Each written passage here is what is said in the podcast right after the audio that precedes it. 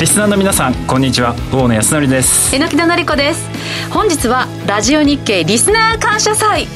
ここからは総ミラ相対的未来情報発信番組スペシャルバージョンをお届けしてまいります。大野さんよろしくお願いします。よろしくお願いします。さあそして総ミラを盛り上げてくださるもう一方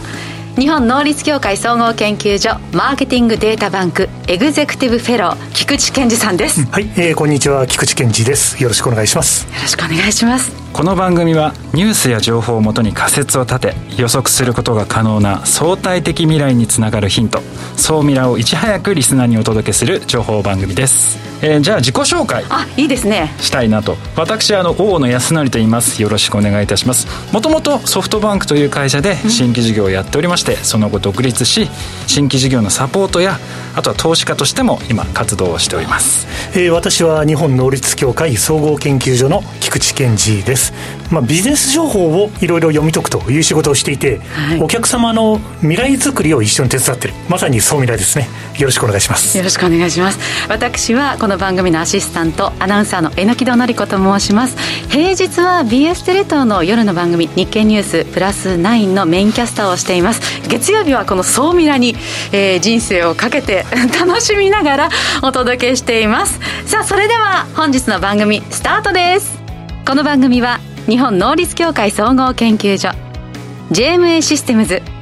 日本マイクロソフトの提供でお送りします。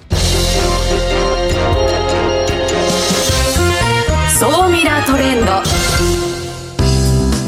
総ミラートレンド。このコーナーはビジネスの最新ニュースを大野さんがピックアップし解説していくコーナーです。よろしくお願いします。よろしくお願いします。さあリスナー感謝祭スペシャルバージョンを飾るニュース教えてください。はい、えー、リスナー感謝祭スペシャルバージョンのニュースはフードテックになります。フードテック。はい。あの最近巷でよくまあフードテックっていうふうに名前は聞くんですけれども実際それってどれくらいの市場なのかとか、うん、その投資って今どれくらいブームになってるのかとかその辺をですね解説していきたいなと思います。はい。お願いします。はい、まずあのフードテックなんですけれども全部でフードテックって6つに分類できるんですね。一つあのアグリテック農業ですね、はい、農業の生産性をこう改善するだとか、えー、新型ファームを作るとか、うん、最近なんか植物工場とかあると思うんですけど、はいはい、そういうのがアグリテックの領域になります。であとあのフードサイエンスとこれは2つ目ですね。代替食品とか完全栄養食とかなんか聞いたことないですか？代替食あのあの大豆で作ったミートとかですよね。そうです。まさにそれそれですそれですなるほど。そういうのがフードサイエンス。結構今最近ねこのなんか完全養殖だとか、はい、なんかそういうのってよく耳にすると思うんですけどこの辺のが今盛り上がってる市場のうちの一つですね、うん、で3つ目がですねレストランをサポートする、えー、ためのもので外食チェーン向け用の例えば予約管理プラットフォームだとか、はい、えー、調理用ロボットとかっていうのが、まあ、ここに入るというような感じですね、はい、まあ、人を助けるわけですよねそうですね、はい、レストランの、まあ、効率化を図って売り上げをあの上げるための方法をレコメンドしてくれるとかそういうものですね、はい。であとはですね遺伝子情報だとかその人の趣味思考性を読み取ってレコメンドするっていうものだとか、なんか最近だとアメリカとかだとなんか自分のその DNA を分析してその人に合わせた、えー、調理だとかあ。とレシピとかっていうのを提案するっていうのも出てきてる。んですそれは予防医療の観点でも使えるところですかなるほど。少し血圧が高い方は塩分控えめのものにしたりとか、まあ、少し太めの方だったらあのカロリー控えめみたいな食事の提案ってことですかね、はい、日本ではまだあんまりそんなにね普及してないんですけど、海外だと結構そういうのが今伸びてきてるということですね。で5つ目がですね、はい、デリバリーですね。あんまりあの頼まないと思うんですけど私はねそうですね。ほとんど頼んでないですが、はい。うん、このデリバリーの領域で、まあ、配達用のロボットだとか、えー、ミールキットとかフードデリバリーっていうのがこの領域に入るっていう感じです、はい、で最後がですねリテールですね。小売で、えー、食品 EC だとか、まあ、その無人型のお店とか、まあ、そういうものがここに入ると。いやじゃあフードテックって言っても本当に多岐に広いんですよ。すごく広いんですよねで今実は言うとこの領域、はい、ものすごく盛り上がってます。伸びてますか？あの特にすごいのがですねこの領域にグーグルだとかアマゾンとか、アリババソフトバンクテンセントと言われてるような IT 系企業がものすごい投資をしてるんですよ、はい、でただなんかあんまりイメージなくないですか？そんな彼らがフードテックやってるなんて、いや日本でもまだえアリババフードテックの中では聞いたことがない気がする。どこかにいるんですか？そうなんです。で今日はですね彼らが一体どういう領域に投資をしてるのかっていうのをですねちょっとお話ししながらですね、はい、これからのフードテックっていうのがどうなってるのかっていうのを見ていきたいなと思ってます。まずですね IT 系企業が、まあ、あの出資している中で、まあ、有名なのが、まあ、ウーバーとか、うんうん、えー、これはちょっとわからないかもしれないですけどメキシコのライドシェアのラッピっていう、まあ、会社があるんですけど基本的にこの辺はライドシェアと言われているような車を配車するタクシーとか配車するサービスあるじゃないですか、はい、ああいうのをやってるところですね、うん、でああいうところってタクシー最初配車してるんですけどそのサービスをベースに今度は食事を運ぶっていうサービスに切り替えてるんです、はい、空いてる時間とかにってことですか？そうです。はいはい。で今実は言うとこの米国ライドシェアの市場で今ウーバーがまあ一番なんですけれども、えー、月間利用者数とかも1億人近い人たちが利用してるんですよね、はい、でいろいろな食べ物だとか荷物だとかあとはそのコンビニで売ってるようなものを家まで運んでくれるみたいなそういうなんか小売の新しい物流網を構築してるってまあ、そういうサービスっていうのがすごく人気ですね。で一番今これから上場してこれは市場に対してインパクトを与えるんじゃないかなって言われてるのが DiDi。DiDi。あなんか聞いたことあります？はい。 DiDi もえタクシー業界でやってますね。やってますよね、はい、で DiDi はですねさらに DiDi フードっていう、はい、あの食品を運ぶサービスっていうのもやっていて、うん、今評価額11兆円超えてる。11兆。もうちょっともう桁がすごい伸びですね。そうなんですよ、はい、で実際言うともう IPO 間近なんですよねこれが。あそっかまだ上場してないです。上場してないです。すごい。でもうユーザー数がなんと5億人もいるんですよ。え月間？そうです。うわすごいですね。そうなんですで今このやっぱりライドシェアっていうのがですね、はい、人々の生活に入り込む、まあ、サービスになりうるものなので、うん、世界中の IT 系企業はそこに投資をして、うん、今そこの陣取り合戦をまさにやってるという感じなんですよね。はい。で、まあ、それプラスですね今いろんなものでいくと、えー、 Super App という言葉ってなんか聞いたことあります？ Super App？はい。えわからないです。なんかそれだけ聞くとなんかあれですよね。なんかなゲームのなんかタイトルみたいな。ちょっとスーパーマリオ。そうなんかよくわからないものなんですけどこの Super App って何かっていうとそのアプリケーション一つで生活に必要なことが全てできるアプリケーションなんですね。例えばご飯を頼んだりタクシーを呼んだりえー、宿泊先を予約したりだとか、はい、チケットを予約するとか病院の予約とか。アプリ一つで。アプリ一つです。でもうこれが出来上がると、うん、もうそのアプリなしでは人々は生活できないし、うん、そのアプリさえあればもう他何もしなくていい。もう自分のコンシェルジュみたいな役割ですね。まさにそんな感じなんですよね、うん、で実は言うとこの Super App っていうのが世界中で今登場してまして例えば有名のでいくと Grab っていう、まあ、シンガポールでやってる。シンガポールとか行かれたことあります？まだないです。シンガポールとか行くともう緑色のジャンパー着た人がもういっぱいいますね。それが Grab でえー、タクシーを運転してたりだとか物を運んだりだとかそういうのをするっていう。すごい。え Grab をはじめとしたそうした Super App のえ企業？スーパーアップを手掛けている企業がどんどん増えてるってことですか増えてますね。で要はさっきライドシェアっていうデリバリーのお話したと思うんですけど、はい、デリバリーをきっかけにどんどんどんどんサービスを拡充していく感じなんですよね。そのうち例えばアプリケーションでこう、えー最初出前頼んでました、はい、そしたら今度コンビニの商品がそのアプリで買えるようになったらコンビニ行かなくなって、はい、今度生鮮食品も扱い始めたら生鮮食品も買わなくなって、そのスーパーで、っていうともうどんどんどんどんそのアプリに全部頼っていくわあそうですね。いやだってあの食事を運ぶっていうことはその方のこう生活スタイルだとか家族構成みたいなこともどんどん情報としてあのピックアップできるわけなのでそこからこう予測していろんなサービスも提供できていくということでしょうかね。だからもう各社がもうそのスーパーアップを目指して要は食のインフラ生活のインフラを抑えるべく、うん、まあだって人ってね生きていくためにはご飯食べていかなきゃいけないんでそこを抑えるっていうね。菊池さんすごい世界になってきましたね。いやとんでもないですよ、うん、成長度合いも含めて。いや大注目市場ですよねで最近あの上場したあのクーパンっていうのもまさにこのフードテックですごく有名な会社さんなんですけれども、ええ、クーパンはあの韓国の EC サービスを展開しているところで夜注文するとその日の朝に届くと。夜の11時とかに注文すると朝の5時とか。で急激にシェアを拡あの拡大して今売上1.3兆円ぐらい規模になってるで前回、まあ、ここが上場したことで、まあ、ソフトバンクに莫大な利益を生み出した会社ですね。そういう形でもうとにかくいろんなウーラマだとか、まあ、中中国のデリバリーの会社なんですけれども、はい、いろんな会社さんが出てきてるんですね、でこれで注目したいなと思ってるのがいろんな会社やってるんですけど大体皆さんどれくらいそのなんだろうフードテックに例えば IT 系企業が出資してるってあんまりそういうデータないじゃないですか。で調べてみるとですね例えばソフトバンク1社でも年年間というか今までの累計で5兆円も出資してるんですよ。あそうですか。5兆円。すごい金額ですね。そうなんですよ。5兆円っていうのはあんまりないんですよね。それ10兆円ファンドの中からですか？10兆円ファンドもそうだし、うん、単独でソフトバンクとしても出資してますね。で合わせると、まあ、5兆今2300億円ぐらいの規模ですね。じゃあこのフードテックのこの急激な伸びの、まあ、裏側にはそうしたその、まあ、資金援助として IT 企業が結構いると。いますね、うん、やっぱりそれだけそのやっぱり1社あたり大体数千億ぐらい出資するんですね。1社に対して。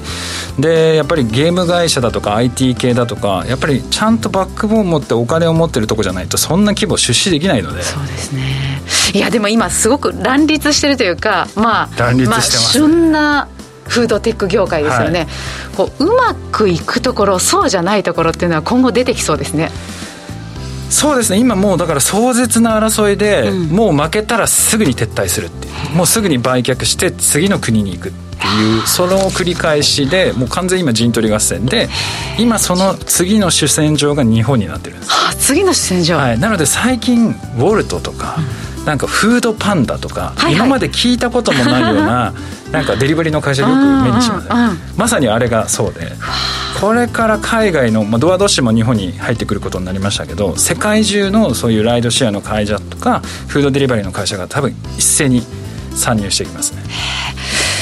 それは都心からそれから地方からどこからこうじわじわと日本に入ってくるんでしょう、えっと、今の主流は結構地方を攻めるのが多いかもしれない。例えばあの全米でトップのドアダッシュっていう会社があるんですけど、うんはい、これも上場してる会社ですけどそこも日本に参入する時は仙台を選びましたね。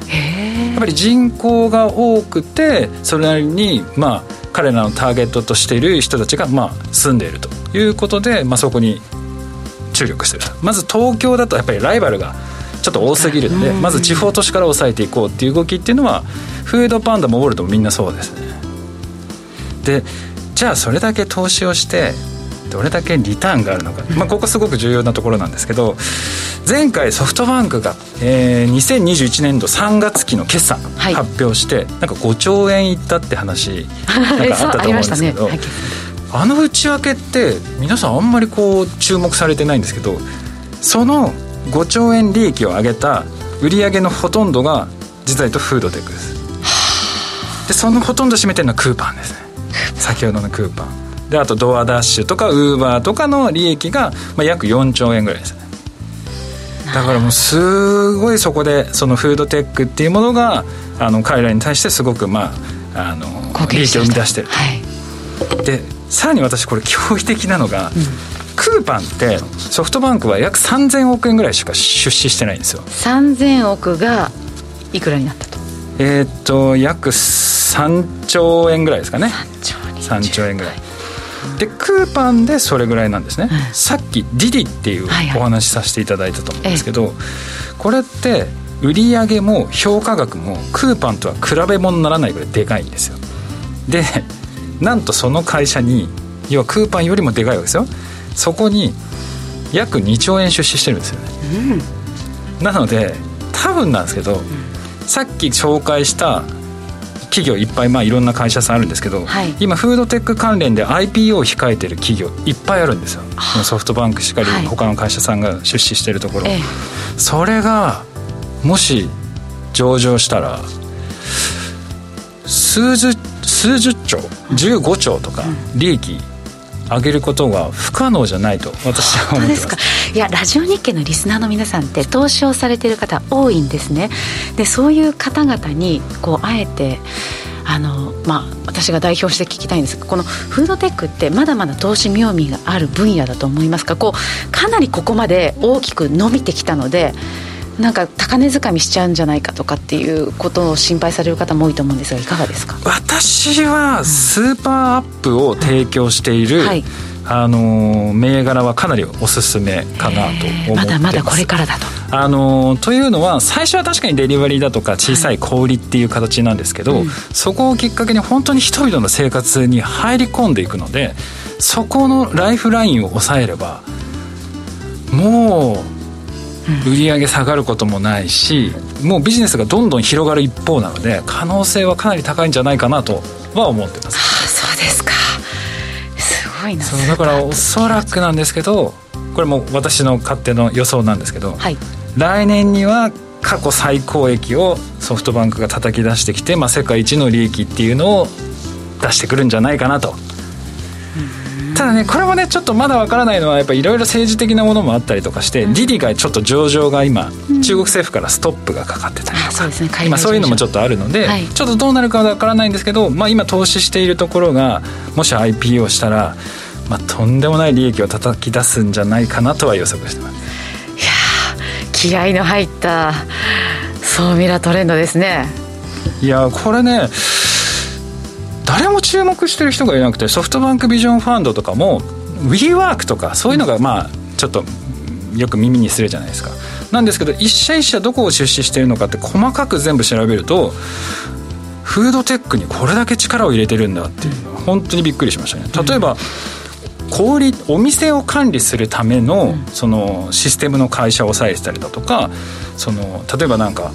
えー、ジュースを上の棚じゃなくて下の棚に移した方が売れる確率が高いですよって提案するためのシステムとかも持ってるんですよね、うん、あと自動運転の会社もあれば、はい、バイオ企業まで出資してて遺伝子組み換えとかですね。こんなのやってるって誰も知らない。これも数百億300億ぐらいかな多分しか出資やっぱりこう日本はこう人口減少国ですけれどもこれでも世界を見てみるとやっぱりどんどん増えていく一方で、まあ、食という、まあ、一番大事な、まあ、ライフインフラというかそこをどこがつかむのかっていうのが。いや本当にそこを逆に抑えたら、うん、もう安定ですよね。だって本当に生活するに必要ですからね。そうですね。絶対買い物に行かなきゃいけないし。でさらにすごいのは最近野菜工場でプレンティっていう会社がありましてこれはあのロボットでその野菜を作るっていうものなんですけどこれもうすでに今400種類いちご人参トマトスイカだとか葉物系も含めて40 400種類作れるんですよ、はい、でさらにびっくりなのがこれアメリカの会社なんですけどもうしれっと日本に今工場を作り始めてるんです。えそうなんですか？そうなんです。そうするとそうゆくゆくは生産から加工から物流から全部抑えられるっていう。でもうプラットフォーム持ってればその上に乗っかればいいのでひょっとしたら10年後我々はその食の仕方なんか買い物の仕方っていうのは大きく変わってるんじゃないかな。うん。ね今その農家さんのやっぱり後継者問題ってすごく日本では課題になってますけれどもそれをも解決するこう一つの材料になっていくかもしれないですね。そうですね。これだと、まあ、ある意味もう場所さえあればあとはもう AI とロボットがやってくれるのででまだ今やっぱり普通に人が生産した方が、うん、まあ利益率が高いらしいんですけど一応それがもう少しでおなんだろうペイできるような状態になるというふうにはあの新聞には出てますね。いやでもこれねすごく私まあ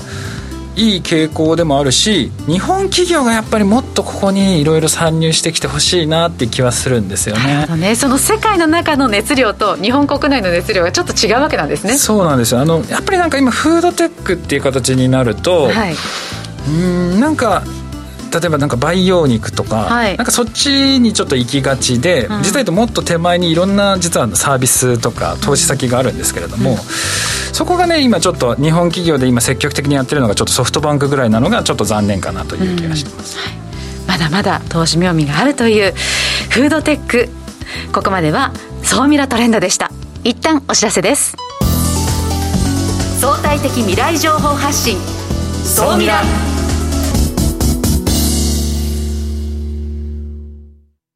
経済価値観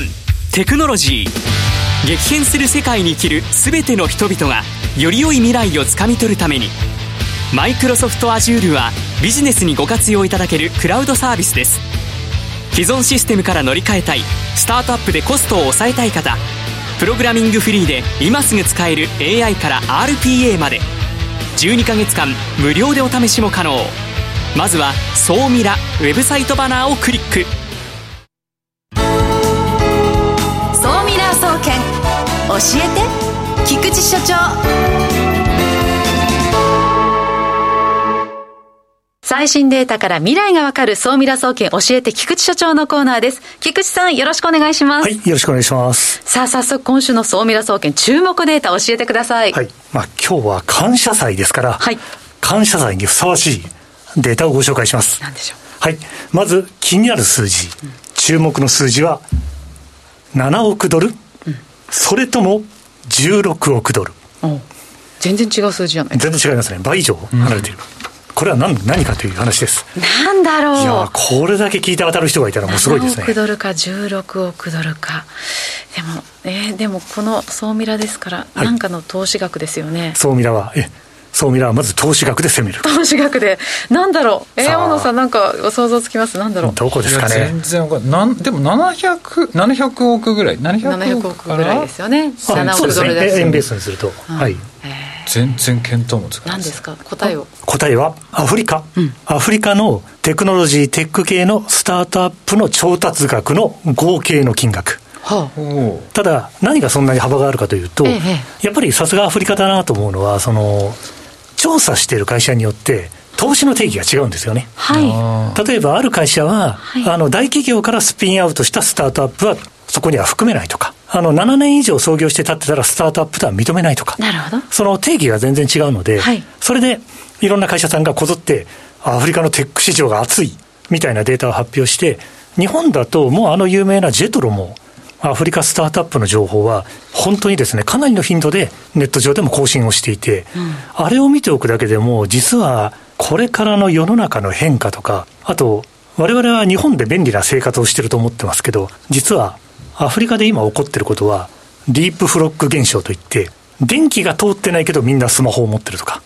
人によっては相当豊かな生活をしてるとか、うん、そうなんです。あの、昔のイメージを持ってると、この大地のことを相当読み誤りますし、うん、いずれにしても7億から16億ドルなんですけども、それぐらい調査をしても幅の差が出るぐらい、そうなんです。スタートアップへの投資額というのが、まあでもたくさん集まってる、急上昇してるということを、まず今の段階では捉えていただきたい。年々増えてるわけですね。ですね。うん、えじゃあ実際にそのデータを見ていくと何がわかるんですか、はい、アフリカといっても本当にいろんな国ありますよね。そうですね。54カ国あります。54カ国。54カ国。はい、だからワールドカップの予選なんかもいつも大変、そうですね。大変ですよね。あの見てると、はい、わ大変だ、こんな国もあるんだとかですね。好きですもんね、聞かそうですね。あのいつもそうやって気づかされるんですが。これはその調達の金額なんですけど、これ他の国と比べると、この今アフリカのこの金額っていうのはどうなんですか？あいやまだまだ小さいですよね。まあそれこそアメリカで考えたら、なんかゼロが一つ二つ違うんじゃないかぐらいの。ただ急激に伸びてきているという。あそうです。急激に伸びてきている。しかも、54も国がある中で、はい、その全体の投資額の9割というのは、4つの国で占めている。おそうなんですか。えー、じゃあ本当にまだまだと言ってもいいかもしれない。その4つってどこなんですか？はい。じゃあまずビッグ3をお伝えします。ビッグ3、はい。えー、まあリスナーの皆さんもご関心があるでしょうということで、ナイジェリア。ナイジェリア。はい。ケニア。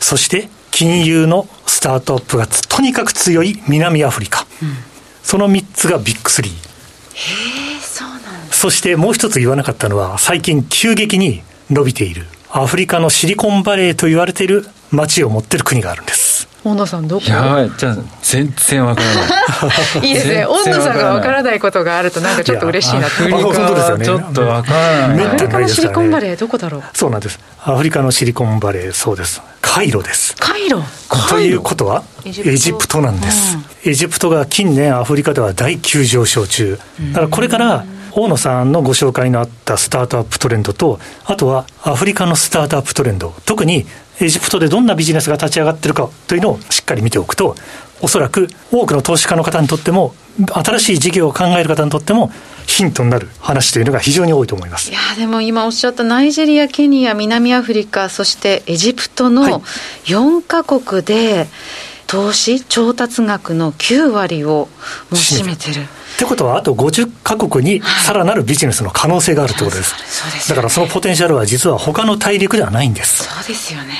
だからあの、これを聞いてくださってる皆さんは、うん、アフリカのスタートアップを徹底的に注意してみておく。特にエジプトというのが狙い目だというのを今日の総ミラ総研ではお伝えしたいですし、うん、まあこの総研を通じてですね、はい、いろんなデータをこれからも紹介できるかなちょっと簡単に、例えばどんな企業があるんですか？これから期待したいのはエジプトのテルダ。スペルで言うと、うん、TELDA、うん、これはあれですね、デジタルバンクですね、はい、デジタルバンクで、ブラジルにヌーバンクっていうですね、有力な会社があって、急成長してますけど、そこの2番目が実はエジプトのテルダになるんじゃないかというふうに言われてます。すで、一点だけ補足しておくと、セコイアキャピタルというファンドが投資してますので、うん、セコイアの投資先を見るっていうのも非常に重要なビジネスの見るでの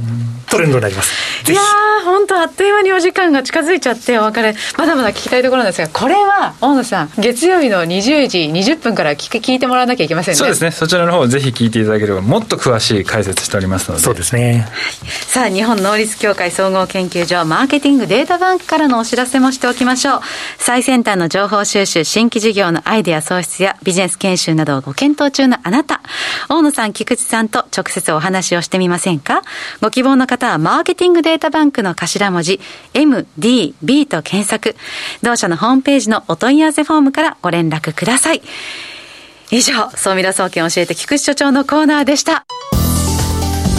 相対的未来情報発信、総ミラ。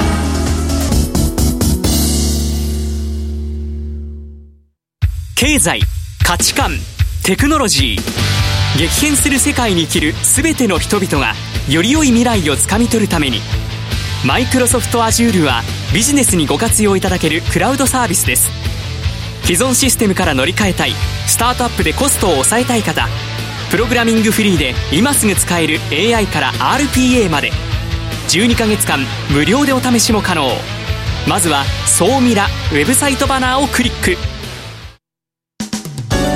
あっという間にお別れの時間が近づいてまいりました。この番組はラジコのタイムフリーポッドキャストで放送後もお聞きいただけます。ぜひいいねや登録もお願いいたします。番組のホームページからご質問ご感想も受け付けています。お待ちしています。今日ちょっと一個だけ菊池さんに聞きたいことがあるんですけど、はい、菊池さん今海外のいろいろ投資先とか、い。ろいろこういうデータっていうのはどこから引っ張ってきてるんですか？そうですね。ウェブ情報も取りますし人のコメントも見ますしただやっぱりベースは大野さんと一緒だと思います。やっぱりこれだっていう投資家を決めてみる。というのがやっぱり大事なんじゃないですかね。頭の中には投資家一覧がある。そんな感じです。私の頭の中にはいややっぱり毎回毎回すごい菊池さん勉強になりますね。いえいえとんでもございません。はい菊池さん榎木田さん今週もありがとうございました。ありがとうございました。